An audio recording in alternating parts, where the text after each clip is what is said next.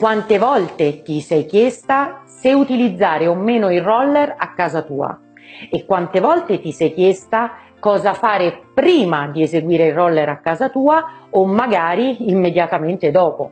Quante volte ti sei chiesta quali fossero i prodotti compatibili e quali prodotti non compatibili con l'utilizzo del roller a casa? E quante volte ti sei chiesta se la tua pelle potesse o meno essere adatta all'utilizzo del roller?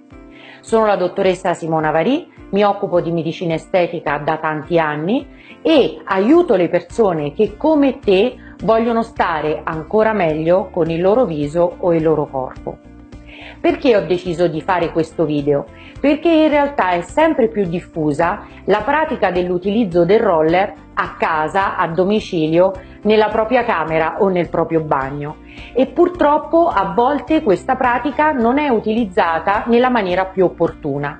Proprio per questo ho deciso oggi di darti tre consigli per avere la massima accortezza nell'utilizzo di questo trattamento direttamente a casa tua. Il primo consiglio è quello di detergere e disinfettare accuratamente la pelle. Prima di eseguire qualunque forma di roller è fondamentale che la pelle sia perfettamente pulita e perfettamente disinfettata perché quando andrai ad applicare o a passare il tuo roller sulla pelle rischierai di far penetrare tutta la sporcizia, tutti i residui di trucco, tutti i residui di smog che sono stati depositati nei giorni precedenti sulla tua pelle e che è fondamentale portare via completamente prima di andare a passare questi microaghi. C'è sempre il rischio di infezione, quindi è fondamentale, è imperativo che tu disinfetti accuratamente la pelle del viso, del collo, del décolleté prima di passare i microaghi del roller. E qual è il migliore disinfettante che posso consigliarti? Sicuramente un disinfettante su base alcolica. Il secondo consiglio è di applicare sulla pelle che è appena trattato con il roller solo ed esclusivamente prodotti naturali che siano il più biologici possibile.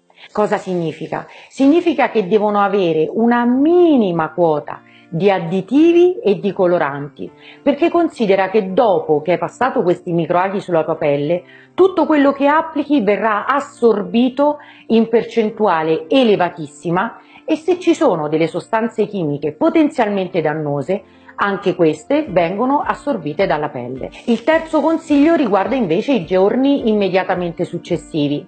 Uno dei particolari fastidi legati all'utilizzo del needling è la secchezza della pelle. Quindi ti consiglio di applicare magari delle creme idratanti che riducano questo fastidio di scarsa idratazione della pelle.